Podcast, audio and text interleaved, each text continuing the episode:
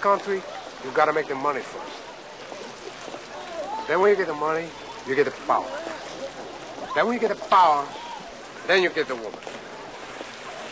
That's why you've gotta make your own moves. So, how do you do that? Simple work. Through work, you become. You become profitable. You've gotta make the money first. You become productive. You get the power.